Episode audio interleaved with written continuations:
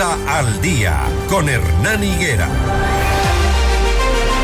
6 de la mañana, 26 minutos. Saludamos a quienes se integran a la señal de FM Mundo 98.1, la radio de las noticias. Aquí usted tiene toda la información actualizada, los análisis, las noticias eh, tenemos los contactos en provincias, a nivel internacional, así que no mueva el, eh, el dial 98.1. Vamos a saludar a nuestra primera invitada, María Pía Zambrano. Ella es empresaria. Vamos a hablar sobre los efectos de esta declaratoria del conflicto armado interno en Ecuador, los anuncios como el incremento del IVA que preocupan a varios sectores. Y desde el gremio empresarial eh, consideran que ciertas medidas del gobierno son adecuadas, ayudan a reactivar a la economía, estamos en el proceso de reactivación y ya se viene un feriado además, ¿no?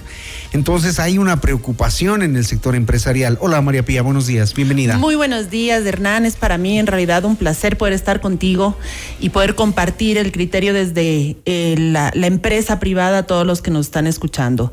Nosotros más que nadie estamos conscientes, no solamente como empresarios, sino como ciudadanos de lo que estamos viviendo. Además, eh, aunamos esfuerzos y estamos convencidos de que es el momento de que los ecuatorianos hagamos un solo frente, un solo frente con contra la violencia que nos afecta a todos, en todo sentido. Bajo esa perspectiva, desde el sector privado, nosotros también hacemos un llamado, un llamado importante para fortalecer a la empresa privada. Recordemos que el momento que logremos que la empresa privada sea más robusta, de alguna manera vamos a lograr dinamizar mucho más la economía. El momento que las empresas empiezan a tambalear, que empiezan a tener problemas, definitivamente los más afectados son sus empleados y que el día de mañana van a salir a la calle y no van a tener cómo llevar un pan a su boca.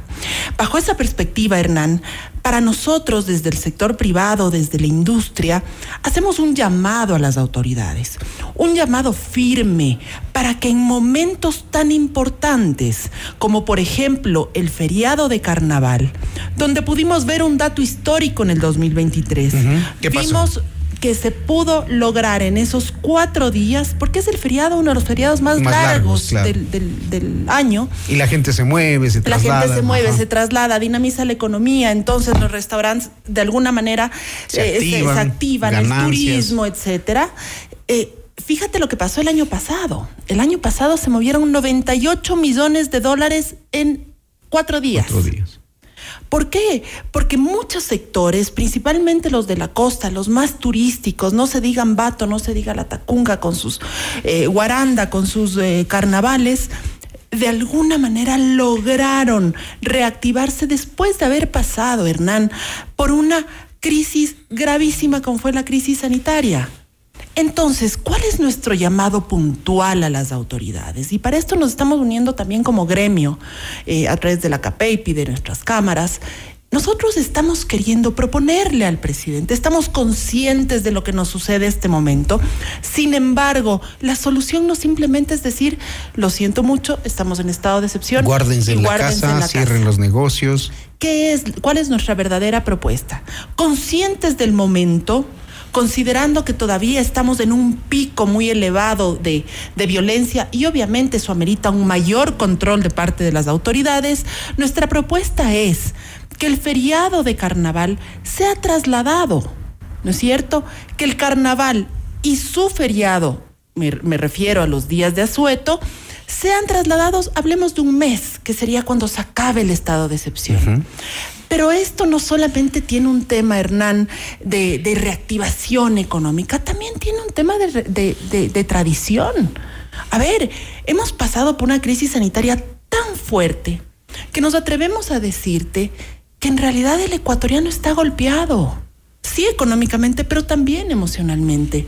¿Por qué no pensar en que el feriado de carnaval es recuperar nuestra tradición. ¿Y sería para cuándo entonces la propuesta? ¿Para marzo? Exactamente. Porque son 60 días. Sería para marzo, ¿no es cierto?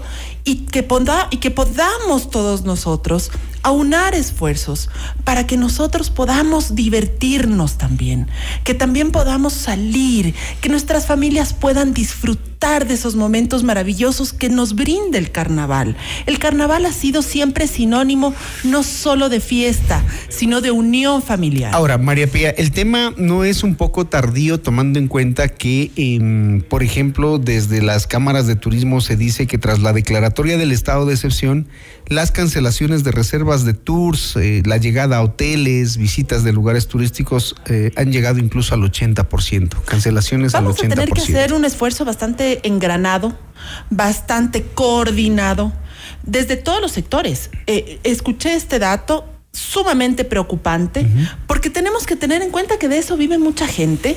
Sin embargo, si tenemos la posibilidad de tener el apoyo del gobierno nacional, de las autoridades, del Ministerio de Turismo, de poder fijar una nueva fecha, estoy convencida que veremos la modalidad de que esas reservas puedan ser un tanto más flexibles, de que se puedan retomar y, ¿por qué no decirlo?, de que todo el sector privado aún esfuerzos para que se pueda dilatar, se pueda postergar el carnaval y su feriado, obviamente, para el mes de marzo. Y además, perdón, eh, Hernán, es importante decirte algo también. Y se nos viene Semana Santa. Y como todos sabemos, necesitamos por lo menos un sueldito de, por medio para poder recuperarnos y poder volver a salir con, con la familia. Entonces, ¿por qué no de una vez hacer un plan estructural en el cual nosotros tengamos la posibilidad de tener un carnaval en marzo, ¿no es cierto? Y por qué no diferir también la Semana Santa y obviamente su feriado. Es una propuesta que se le está haciendo al gobierno nacional. Imagino que el Ministerio de Turismo también podría tener decisión en eso. Eh, hablemos de, lo que está pasando también con el sector empresarial y es el hecho de que, por ejemplo, ayer la ministra mm, de, de gobierno decía, necesitamos ese incremento del IVA al 15% y necesitamos que las empresas y los ciudadanos que ganan un monto establecido, la clase media, otra vez vuelvan y aporten. Necesitamos, necesitamos y necesitamos. Pero no hay cómo trabajar. Tranquilos. Así es. Fíjate la, la, la paradoja. Se pudo demostrar el año pasado que reduciendo tres puntos del IVA, ¿no es cierto? En ciertos temas para que el carnaval se reactive, se lograron 98 millones de dólares en cuatro días. Y hoy nos dicen, vamos a subir el IVA. ¿Qué le parece, Hernán? Entonces, para el sector privado este momento es realmente crucial que las decisiones de nuestras autoridades las hagan pensando en nuestra activación en nuestra posibilidad de seguir generando empleo, en nuestra posibilidad de seguir aperturando mercados. Lastimosamente eso no se está dando. No lo están haciendo. Consideramos ¿De qué se están hablando? ¿De qué se está hablando en las empresas ahora, en la empresa privada? Bueno, definitivamente nosotros. ¿Qué están haciendo? ¿Qué están pensando? Desde nuestro sector, primero estamos viendo cómo proteger a nuestra gente.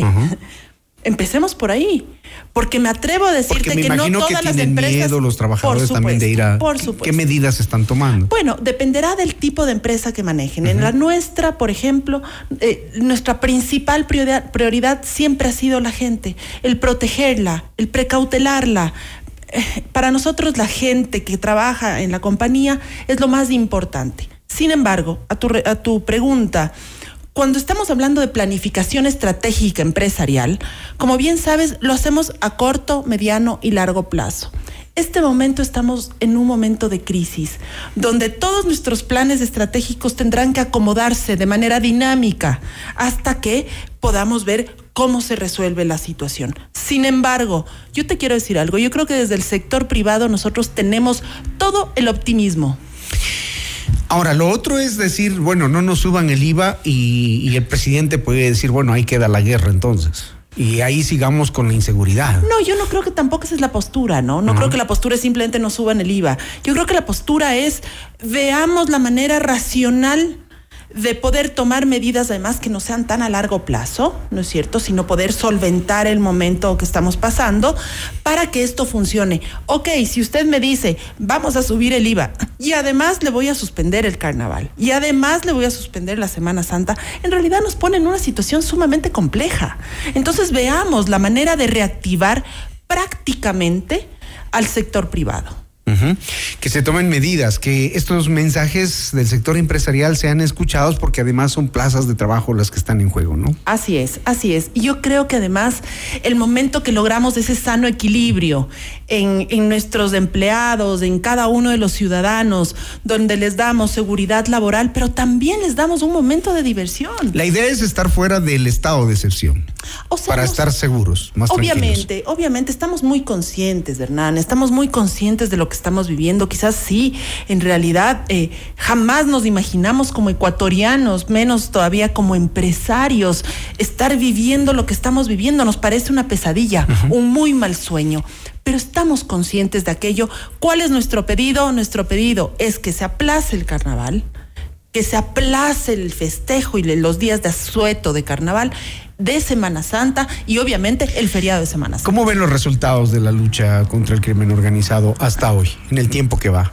Desde el sector empresarial, ¿cómo evalúa? Yo me atrevo a decirte que eh, estamos eh, en un momento sumamente prematuro como para hacer una evaluación. Em, lo que sí te debo decir es que sentimos la necesidad imperante como empresarios de unirnos de, unirnos, de unirnos, de, de, apoyar, de poder salir adelante todos juntos desde cada una de nuestras trincheras.